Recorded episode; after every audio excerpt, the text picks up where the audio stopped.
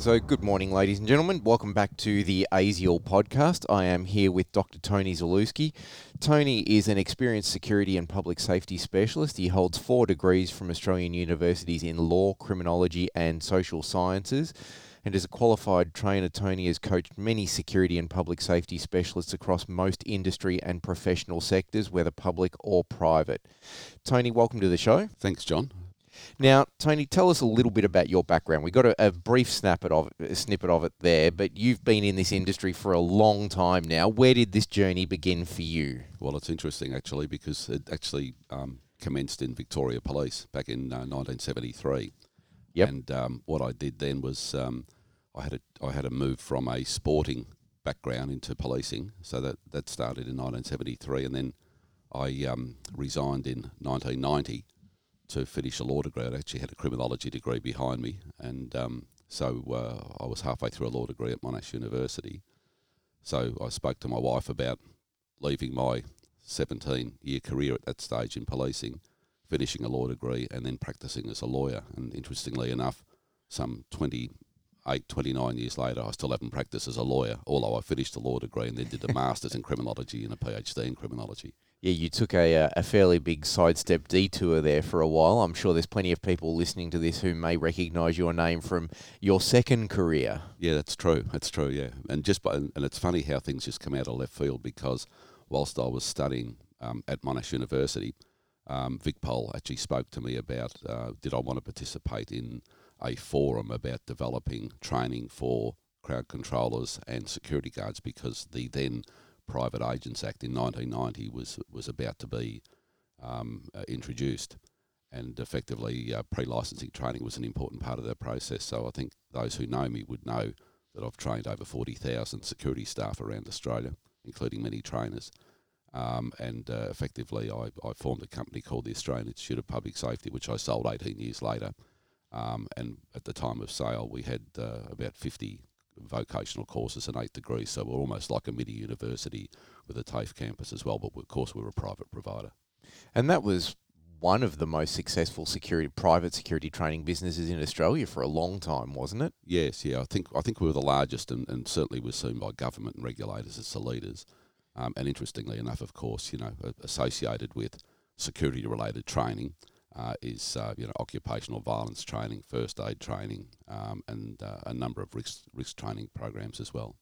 Which is a, a, a, great segue into when you finally managed to sell, finally chose to sell off AIPS or Australian Institute of Public Safety.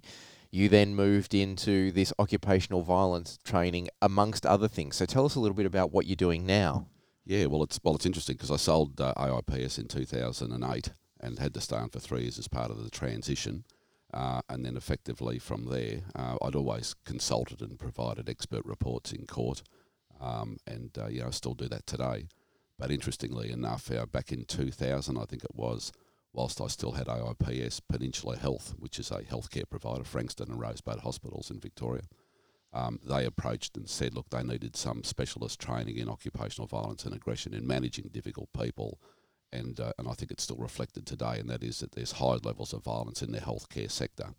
Um, so we wrote this course, we delivered this course, we trained their trainers, um, and then things just grew from there. Where all of a sudden, other healthcare providers came to us for similar training, and then from there, um, you know, we provided consulting services around Australia, and then it didn't take too long, and then the ATO approached us and wanted some OVA training, occupational violence and aggression training for their staff and then next minute we're providing that related training across broad industry sectors. And in actual fact, I've just come back from Chicago where I spoke at a conference. And interestingly enough, um, speaking to healthcare providers in other countries like the UK and the USA, um, they experience the same sort of levels of aggression and violence in healthcare in particular, but across industry sectors that we do here in Australia. Now, the conference you mentioned wasn't just any conference. That was the big annual ASIAL, uh, ASIS conference in yes. uh, Chicago, wasn't it? Yeah. yeah. yeah, known as the GSX, yep. Uh, which is a global security exchange. Uh, this year it was held in Chicago. It was only two weeks ago.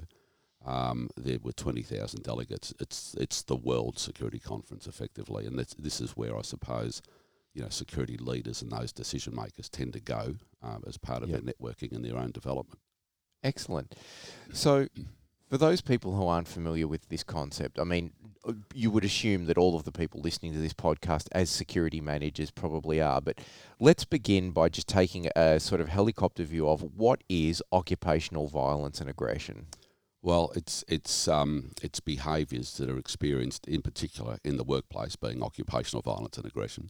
Yep. So so it would be you know committed by persons in the workplace, whether they're internal, whether they're you know colleagues or, or, or clients within the workplace, or whether they're strangers to the workplace. And I suppose that the best way to understand it might be if you're working in, say, casualty or emergency department of a hospital, you'll get a, a, a number of presentations. In other words, people coming in seeking assistance. And uh, some of those people, of course, may not handle pain, may not handle waiting times, may not handle the circumstances that they're involved in well. They may be suffering from, you know, a, a drug addiction. They may be withdrawing. They may be highly intoxicated. They may be suffering a mental illness. So the staff involved in managing those people, um, you know, would, would have to, I suppose, have some level of competence in either communicating with them, diffusing, and managing uh, their aggression if, if they are aggressive. And unfortunately, it's well reported. Healthcare is that high risk area. Yeah. But it's not just limited to healthcare, is it? Oh, not at all, not at all. I mean, I've had cases. Uh, I've done over 500 cases that have gone through the courts. Um, I've had cases where a bank manager in a bank has been attacked um, by a person who was suffering a mental illness. We've had plenty of cases in the hospitality industry. Nightclubs, of course, are high risk, but not just nightclubs. Um, there's been some you know, horrific incidents in casinos and in other licensed operations uh, compliance operations. So whether it's um, you know tram conductors or, or, tram inspectors these days, or whether it's people involved in compliance such as police or PSOs, um, you know there's high levels of violence reported out there. In actual fact, um, Wayne Gatt, who's the secretary of the Police Association, recently spoke to me about some of the issues faced by Victoria police members these days, and they're reporting anything up to 30 assaults on police a week. Yeah. So, so there's, yeah, there's high levels of, I suppose, violence across industry sectors and professional sectors. I, I ran some training for solicitors recently from a major law firm because they're dealing with some problematic clients uh, in the same sorts of circumstances where they're looking at you know what, what their risks are, and you'd think someone going into a law firm would probably behave well. Not always, unfortunately. Mm. I guess this can arise in pretty much any professional environment where someone feels that there has been an injustice or they've been in some way aggrieved and aren't dealing with that particularly well. That's true. That's quite true. And and look, you know, interestingly enough, some of the histories of, of the people who are perpetrators in, in this sort of behaviour, they have a history that indicates that they don't handle disappointment or they don't handle situations that, that may frustrate uh, particularly well. And of course, their mm. response is instead of talking, um, quite often it's actions. Yeah, I mean, it's not a new problem. I remember going back, oh God, 25 odd years now, doing some work for Control Risk Group where yes. they wanted security on site for a, a, a, company where one of their senior leadership team was being informed that he had not only not received the promotion, but was in fact being let go. Uh, and he had a, an extensive background in martial arts and all sorts of other things. And they were like, oh, this is going to get pretty pear shaped. So, yeah. Yes. It's uh, not a new problem. Yeah, it's quite true. And of course, some people may have the misconception that, you know, dealing with occupational violence and aggression, the kind of training that you're providing is some sort of martial arts training. That couldn't be further from the truth. That's true, yeah. Yeah, it, it, and it's certainly, I mean, it's one, one of the most important things, I suppose, is for any system within a workplace, it really has to be based upon a risk assessment firstly. So it's not just a matter of going in and saying to these people, this is the way that we manage circumstances in, in a variety of situations it's about understanding the system of work that applies in the first place because part of the paper I delivered in Chicago was really talking about public facing staff and the risks that, that, that they may face. So a receptionist in a in a um, office complex might be just as much exposed to the risk of occupational violence as say a para- paramedic responding to say an emergency call in the street. Mm. So everything has to be based upon a risk assessment, firstly. Yeah. And of course, the word violence is a- an interesting word because it's a catch all that's designed to talk about a range of different things. Most people associate violence with physical violence, but there are multiple different kinds of violence. Can you walk us through that? Yeah, sure, sure. I mean, OVA or occupational violence and aggression is really, you know, it's it's almost a continuum. And the World Health Organization back in I think it was 2002 tried to capture all types of violence. And when, it, when we say violence, violence can go from, you know, um, passive behaviours where someone is just indicating that they're very unhappy about something, but they make someone else feel uneasy by that behaviour, right through to death. Um, Yep. and, and effectively, you know, as you as you proceed along that continuum, uh, you know, it might go from say those aggressive words or gr- aggressive looks, or invading someone's body space, or finger pointing, or you know, someone running their finger across their throat like I'm going to cut your throat, right through to you know pushing, shoving, you know, uh, and then and then the physical striking. So, Yep. so you know, it, it's it's occupational violence is really all of those, and the World Health Organization tried to explain it, and uh, from memory, they they um, they actually defined it um, as as involving those types of, of behaviours. You know, where it goes from passive words right through to to um, you know physical assault of another. Yep. I mean, we all, most people would recognise violence in the form of physical violence when they see it. Yes. But you talk about in your presentation uh, psychological, emotional, and sexual violence. I mean, Yes. Walk me through what you're talking about as far as emotional violence is concerned, because that's something probably a lot of people, especially from a security management point of view, may not necessarily immediately recognise, hey, that's a form of violence. Yes, yeah. And it's interesting because, you know, common forms of violence typically are those four areas that you talked about physical, psychological, emotional, and sexual. And I think physical violence, you know, most people would know that, you know, that, that would be the use of a part of a body or an object against another person. Psychological might be using threats or causes fear against another person. Mm. The the emotional area is really something that, that uh, quite often people might recognise that as a form of workplace bullying. Yep. But, uh, you know, and, and uh, back in 2003, WorkSafe Victoria uh, released a publication which talked about bullying and violence in the workplace. It's freely available online, and if you did a search online, you'd be able to find it. But emotional violence um, is is that bullying types of behaviour where really a person does or says something to make a person feel useless or feel you know unworthy in the circumstances. You know, sometimes jokes that are put downs, but if Yep. they're continuous jokes or continual jokes, um, you might find that, that you know that that is now becoming part of the bullying um, Yeah. um, interactions between between colleagues. And I guess that's where a lot of people sort of come unstuck with this kind of thing is that they don't necessarily realize that any action, whether it be verbal, psychological, or just behavioral, carried out by one person against another that makes that person feel uncomfortable in any way Yes. is considered a form of violence. Yeah, that's true. That's quite Yeah. true.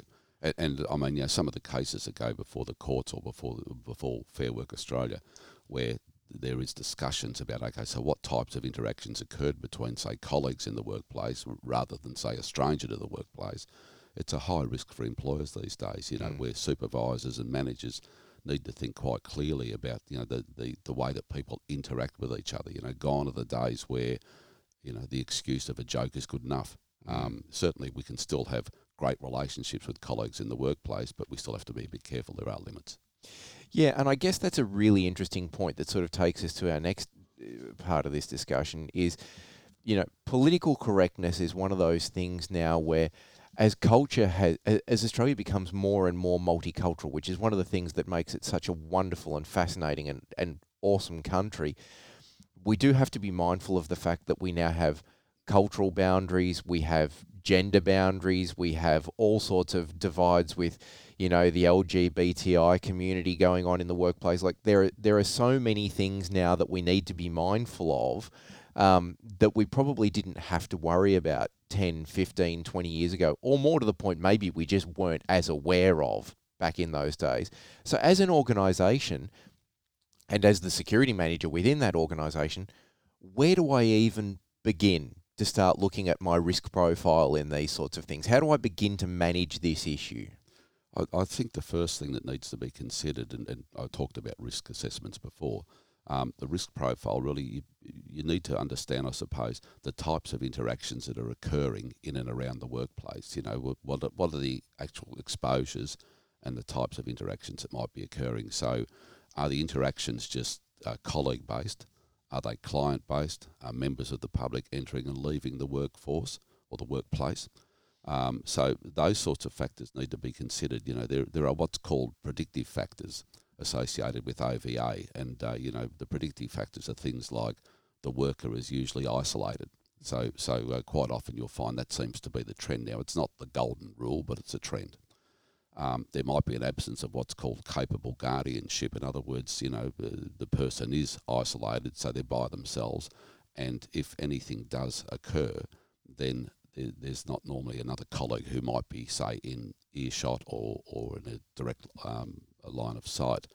There might be poor access control to the immediate area, so a receptionist might be there by him or herself. Normally, it's a it's a female, so you know someone might be sitting there at a reception desk by themselves, again with no support. Yep. Um, you know there might be deficiencies in what's called layers of security, so there may be, you know, um, no connection of eyes between inside and outside the, the premises or the workplace. Uh, there may be no access control strategies where a person can you know, effectively isolate themselves away from others if, if situations are getting out of hand. Uh, there might be poor covert protections, like there may be no communication strategy or a duress alarm or, or any form of calling for assistance. Uh, there might be deficiencies in the layout of the place. So there might be what's called dual purpose weapons um, or uh, weapons of convenience. So, you know, someone who, who might be um, managing a situation very poorly, say as an aggressor, uh, can pick up something from a desk and throw it at the worker, um, right. for example. So that, that, that can be another um, issue. Deficiencies in training, so awareness. You know, some some a lot of the times in some of the cases that go before the courts, or just in in investigations of incidents, comments are made by workers about it always happens to someone else and not me. And mm. they're almost surprised that now they've been involved in an OVA incident. And there might be deficiencies or an absence of protocols or induction uh, or supervision of workers as well. So there's a whole lot of predictive factors. And these things need to be considered in the context of risk to then be able to put into place reasonable protections. And when we say reasonable protections, you know, I always say in court cases, a negligence action, so in other words, a breach of the duty of care, um, is not a, a, negligence action is not a exercise in perfection. It's an exercise in reasonableness. What was a reasonable system that should have been in place to minimise risk? Sure. So when you're talking about predictive factors, we're not talking about factors that predict whether or not someone's going to act in a violent way. You're talking about factors that predict that there could have potentially been a situation enabled to arise that right. leads to OVA. Yeah. So, you know, you're your lone service station worker sitting there on their own in the middle of the night, your receptionist sitting out isolated from the rest of the business in reception. Yeah. Um, you know, those single points of contact where you look at the various factors around their work circumstance and their workplace and say, we could have predicted based on these that you know what what we used to call in security training what was reasonably foreseeable. Yes, it was true. it was reasonable reasonably foreseeable that this was going to happen based on these circumstances. Correct, correct. And and if you went through those points that I've just raised, um, you know, and, and if you said okay, there were deficiencies in worker isolation, guardianship, layers of security, training, yep. induction, etc.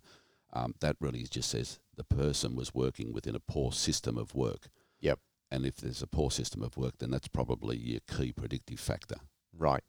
So then, to extrapolate on that, is it is it reasonable to sort of assume that what you're you're saying is if I've got a receptionist and um, it could be in a bank, it could be in a, a corporate environment, it could be any type of uh, environment, and she or he is exposed to occupational violence. One of the first questions that's going to be asked in court is what training has that person been given around how to deal with occupational violence? And if the answer to that is none, I've now got a real problem. That's true. That's true. And and and not only would the question be what training. My question normally is in these cases, you know, pre-trial. My question normally is what was the system of work this person was inducted into. So not only is it the training, what levels of supervision applied, um, what was the induction process? In other words, you know, even just awareness of the local environment. So a person who works, say, as a receptionist in this case, um, you know, what are they actually told about the potential risks that may apply to their work position? So, so it's not only the training; it's also are there protocols or procedures in place that will guide? Is there a policy? Um, levels of supervision, and of course, that direct training is also very relevant to this, proactively right. and reactively. Even just things I'm assuming as simple as explaining to people who work in those reception type roles if someone's getting verbally abusive with you you don't have to put up with that. You you have you're well within your rights to say to them you can't speak to me like that i'm going to leave or whatever it may be Yes, yeah, and, and look, you know, there may be a strategy. It might be, let me see if I can get someone to come and help you, and they Mm. use that as an excuse to actually strategically withdraw from the situation, Yep. with, without necessarily going to get any help. Um, you know, there was a case recently involving local government where you, where there was a, a female receptionist again who was being abused, and that was her standard line: "Let me see if I can go and get my supervisor to come and help you," and that was her excuse just to get away. Yep. So, walk me through some of the more common instances that we're seeing here in Australia, and then we can talk a little bit about perhaps how they could have been avoided. Yeah, well, interestingly enough, I suppose you know in in Australia uh, about, and this is uh, this is some of the data that we actually uh, gather um, that from from Safe Work Australia, uh, and that is about 110,000 Australian workers are victims of OVA annually. So Wow. that's a substantial number of Mm. people, and keep in mind. A lot of OVA incidents go unreported because people become desensitised, and, and my work in the healthcare sector certainly has identified that. You know, nurses just their view is that just part of the job to be abused or spat on or pushed or threatened. Mm. Um, but uh, but you know, Safe Work Australia, as I said, say about 110,000 Australian workers. 22% of all sector workers reported OVA in um, in 2017. That's of those who wanted to report. So 22% of all sector workers, and yet 60% of healthcare workers reported OVA in 2017. So when you think about that, you know that healthcare is known for being that high level, high level of risk. Although VicPol um, said about 3,000 members uh, were subject to OVA in 2017, and interestingly enough, New South Wales Police reported about 2,600. So even though it's a slightly bigger police force, they reported less OVA, slightly less than what VicPol reported. And uh, interestingly enough, about 39% of all workers injured um, claim a mental health disorder from OVA as well. So certainly it's not just the physical impact, it's also the mental impact of, uh, of type of incidents. So, you know, from an Australian snapshot point of view, we're not dissimilar to what uh, we saw in the US and also what I see in the UK because obviously our research goes across borders and, and different jurisdictions. And I suppose that's an interesting point too, because we often tend to think about these things in terms of physical injuries, but I imagine there's a significant amount, based on what you've said there, of post traumatic stress and all sorts of other things that arise from these things. I mean, I can imagine if I'm a security officer working at a, a live concert or a venue or whatever, and some sort of, you know, fracas breaks out and there's you know 10 people involved and I sustain a, you know a black eye and a broken wrist and a few other bits and pieces sure those injuries are going to pass 4 weeks later 5 weeks later I'll be back at work but psychologically I'm dealing with that for a long time That's true, and that's true. And, I, you know, as, as, as I regularly say, you don't know what goes through a person's mind when they put their head on the pillow at night. mm. uh, and, and effectively sometimes you know people will have flashbacks and relive these types of incident. Um, uh, at other times, of course, they may just suffer a nervous shock, um, be unsettled for a few days and recover. But but certainly, if it's a long lasting injury, you know, post traumatic stress disorder is, is the common is the common um, ongoing injury these days. So Mm. the physical, as you rightly say, people will get over the physical, but it's more the mental. So then, in a, a context like the security industry, where we are providing workers who are supposed to be dealing with confrontational people in sometimes confrontational environments, Mm. there, I imagine, would be a tendency, and I'm only harkening back to my own experience here, but you know, you, you have this mentality of, well, it's just part of the job. This is just what I do. I'm expected to deal with people who are going to want to spit on me, punch me, have a go at me. But I suppose that's not really the right way to look at it because, you know, why should they be any more subject to occupational violence than anyone else? Yeah, yeah, and it, and it's quite true. And I suppose you know if you looked at it from say a, a pure operational legal perspective, um, you know work work health and safety duties. I mean duties fall to employers and those who manage or control work these days. So it's not just a matter of saying, well, all right, this is just part of the job, and it's not just a matter of relying on pre-licensing training. Because at the end of the day, as we all know out there, if you want you do a 17 day Victorian course or a five day Queensland course at Cert 2 level, it's a generic course. It's not a course that that uh, provides you with the skills to work at the MCG, for example, or at the casino, or your local licensed premises, or your local shopping centre, or as a patrol officer. There has to be some site-specific induction uh, for that particular role. In other words, induction and training relevant to the risk. So, um, you know, lot, the sad thing, I suppose, is a lot of the times uh, from the experience I've had is um, employers say, but the person was trained and licensed, but they were just trained generically, not for that particular role. So, uh, coming back to the point that you raised about it's not just part of the job, a person has to be uh, inducted into their workplace and trained and supervised relevant to the risk of their workplace. So, hence, it comes back to there has to be a risk assessment, and from that risk assessment, there has to be uh, specific strategies introduced that's going to minimise risk for that worker, not just as part of the job.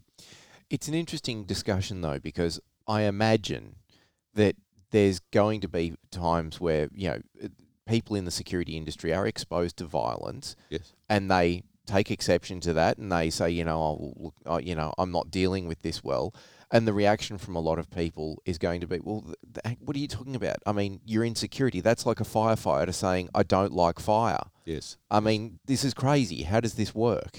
And, and it's interesting you raise that because I mean, you know, 17 years in Victoria Police taught, taught me a lot about violence and, uh, you know, high level violence. So not only just normal street interactions, you know, through to, you know, weapons and, and uh, shots being fired, etc. And, uh, and certainly, you know, it's, uh, it's something that now I think most policing organisations and, and the security industry is sort of heading that way, and that is recognising that yes, violence is a reality of modern operations, whether it's public policing or private policing, which is really what the security industry do. They perform a policing type role. And, um, you know, so violence is a reality, but preparing people to manage violence uh, is the best way to go because at the end of the day, it's going to minimise the impact of that violence against people, not just, oh, it's part of the job. It shouldn't never be accepted as part of the job. It's what strategies need to be in place to minimise the exposures to individuals and teams working in security. So let's talk about that for for a minute because I imagine the realities of any sort of security role, just like a policing role, just like to some degree, you know, any role involving a public facing environment where you're going to be dealing with disgruntled people. And I'm not talking about ambulance workers because that's yes. different. They're there to render first aid and medical assistance. They're not there to deal with emotionally disturbed, violent, angry, drunk, pissed off people. Yes. Right. At what point does it go from John just harden up, mate? This is part of your job. To okay, now this is a, an occupational violence and aggression issue, and how do I, as a security company, mitigate and manage that risk? Yeah. And look, you know, it comes back to that risk assessment, as I said, in particular. Um, you know, the, the risk factors that are present in the workplace need to be identified. That that's, yep. that's the starting point. So you can't build a system unless you know what the problem is for that system. Um, the incidents in the workplace or similar workplaces need to be taken into account. So is this a high level workplace? I mean, you know, to me, um, a security guard working at a shopping centre is exposed to a whole range of different things and occasionally an apprehension by a loss prevention officer from one of the retail stores. And there's your poor old security guard in the shopping yep. centre who's now been dragged into an arrest and a confrontation. Um, you know, similarly, there may be incidents in passenger screening at an airport. Yep. So, so public facing types of roles, unfortunately, just sometimes bring these incidents uh, t- to the worker. So, so effectively, yeah, this risk assessment is particularly important the frequency of incidents in the workplace or similar workplaces needs to be taken into account against the level of activity and the times of activity, and of course the adequacy of treatments or controls that are in place. So I think I can safely say, uh, for, through my experience, and I'm not saying I'm the expert in all of this, but through my experience, I think it's safe to say if there's a deficiency in a risk assessment, then that normally translates into poor management of incidents and injuries to workers. So yep. so you know so so the the very basic approach of um, you know harden up young fella um, just doesn't make sense. It logically doesn't flow from what what we've just talked about here about risk assessments and systems. Yeah, well, I mean, I guess that that mentality is born of an age when you know we just gave people a certificate and pushed them out the door and went, "There you go, you'll be right now." You know, go out and do your job. Go yes. out and be a security officer. So it starts with the risk assessment But if you were able to sort of sit down with a room full of security managers and say, here's the top five things that you need to do to protect yourself against occupational violence and aggression risks. Yes. Beginning, obviously, number one being the risk assessment. What would two, three, four, and five look like on that list? Well, number two to me would be, um, it has to be a formal system that's developed. In other words, a documented system. And, I, and anyone that's ever heard me speak in any forum would hear this line time and time again, and that is the weakest part of a system is the exercise of discretion by individuals who work within that system. In other words, if two or three different security guards can decide based upon their discretion how they might manage a situation, then that's a weak part of a system because what Yep. there should be is training and protocols that ensure people do the job consistently across shifts and across teams and across personnel. So the weakest part of a system. So so it has to be a formalised system. So from the risk assessment should be a documented policy, a documented plan, and documented procedures. And therefore people are then, now leading into three, are inducted, trained, supervised, and sometimes even disciplined against the non-compliance with that formalised system. So, Yep. so the risk assessment, the formalised system, and people are then inducted, trained, supervised, etc., against that formalised system. Uh, number four would then be a ongoing review. Is the system still appropriate 12 months down the track? You know, it wasn't that many years ago. The drug ice, the illicit drug ice, Yep. was not prominent. Wasn't that many years ago. Now it's very prominent. So certainly times change, so systems have to be reviewed to ensure that what was put into place 12 months or two years ago is still current today. And then, of course, and that needs to be formalised, so that needs to be documented as well. And then, of course, number five would be constant monitoring of the mental uh, health of your people. Yeah. And I, so it, it all begins with that risk assessment and then having those policies and procedures in place because Yes. you, you can't manage what you can't measure and sort of say, well, here's the standard, and you're not maintaining that standard. Otherwise, it just becomes chaos. Yeah, it's and it's quite true. And interestingly enough, every jurisdiction, it's, when I say every jurisdiction, every Australian jurisdiction, uh, whether it's a territory or a state, has a work safe or work cover authority, and of course the umbrella organisation above that at the national level is Safe Work Australia. Every state has guidance notes, a guidance uh, booklet, freely available online that talks about aggression, occupational violence in the workplace. Every state, uh, Victoria published its first one in 2003. They brought out another one in 2014, and they brought out an updated edition in 2015. Uh, and that's for that's across industry sectors. There are specialist guides too for healthcare and high risk areas such as policing, but certainly um, you know ev- every state has got it for for um, OVA across all work sectors. And now, if people want to know more about this, you've included sections of this in your new book. You have a book out. Tell us about your book, An Introduction to Operational Security Risk Management. which was really, I suppose, a combination. Thank, thanks for the, um, the the selling point.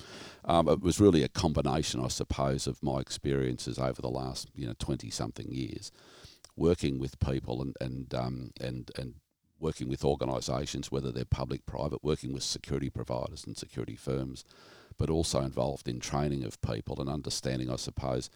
It's a simplistic book that I wrote that, that that is applicable globally. So I just don't talk about Australian legislation. I talk about principles of health and safety, for example, rather than the you know, Occupational Health and Safety Act that may apply in a particular state or territory. So therefore, you know, the book is really suitable for anyone who has a responsibility for security, safety, or risk. Um, it was published uh, in January this year. Uh, it's selling very well. Uh, I was actually very, very much surprised by the number of that's actually been sold at this stage globally. Yep. Um, but you know, it, it has uh, a number of chapters in it, and one of those chapters is occupational violence and aggression. But certainly, I talk about operational security risk management from the context of you have to understand what a risk assessment really is all about to be able to minimise risk operationally. Yeah. Well, I imagine most of the people listening to this podcast being senior security personnel and security managers would understand the concept of risk management and Yes. risk assessments. But it would be interesting to know how many of them actually apply them to their workforce in the context of occupational violence and aggression. I mean, I imagine in your role um, you know, providing legal or providing you know court advice to people and all sorts of other bits and pieces. You're seeing all sorts of things at the moment. Is this still an issue that a lot of people don't understand well or aren't taking as seriously as they should be? It is. It is an issue, and I think the sad thing probably is, and as I said before, you know, over 500 cases behind me. One of the one of the sad things is during the pre-trial investigation. In other words, what's called the exchange of questions and answers between the plaintiff's lawyers and the insurance or the workers' lawyers. Uh, questions and answers go backwards and forwards that are referred to as interrogatories. So the exchange of interrogatories is, is you know, so what, what system was this person introduced into? And the other side may come back and say, oh, they were inducted, but they were inducted verbally. Um, or, or if they if they're a little bit perhaps less prudent, they might say they were inducted in our formal system. And of course, then the other side can discover that system. They can then come back and say, well, all right, what was your formal system? Give us a copy of that system so that our expert can actually look at it. The very sad thing is, in, in a lot of these cases, there is no formal system. Mm. So the exercise of discretion, OVA has been missed in a risk assessment, or OVA has not been taken seriously in a risk assessment, and um, and you know I've I had a, I've got a case that, that um, recently uh, settled in New South Wales involving a major transport public transport provider, and they identify in their risk register OVA as a risk, but there's Mm. no treatments or controls for that, so there's no induction, there's no training, there's no supervision, there were no policies or procedures about OVA, just it sits in a risk register. Well, that's you know that's not too helpful, of course. No. And coming back to what you mentioned before as point four, which is constant review of the system, Yes, I imagine there's a multitude of instances where someone's gone to the effort of writing policies and procedures around OVA and then it's sat in a manual on a shelf for seven years and no one's ever looked at it since. that's true. That's true. Yeah, and that's not uncommon as well. You know, the sad thing probably is, um, you know, good practices minimises the risk of litigation. But the sad thing is, during litigation, there is so much exposure of systems that someone like me can see uh, Mm. as part of this pre-trial investigation. Um, you know, it's, it's sometimes a little bit sad to look at, you know, an operator and think, well, you knew that there was a risk, but you didn't treat the risk, and unfortunately, therefore, someone's been injured. If the risk was treated, someone may never have been injured, and of course, someone like me wouldn't have a job in that area.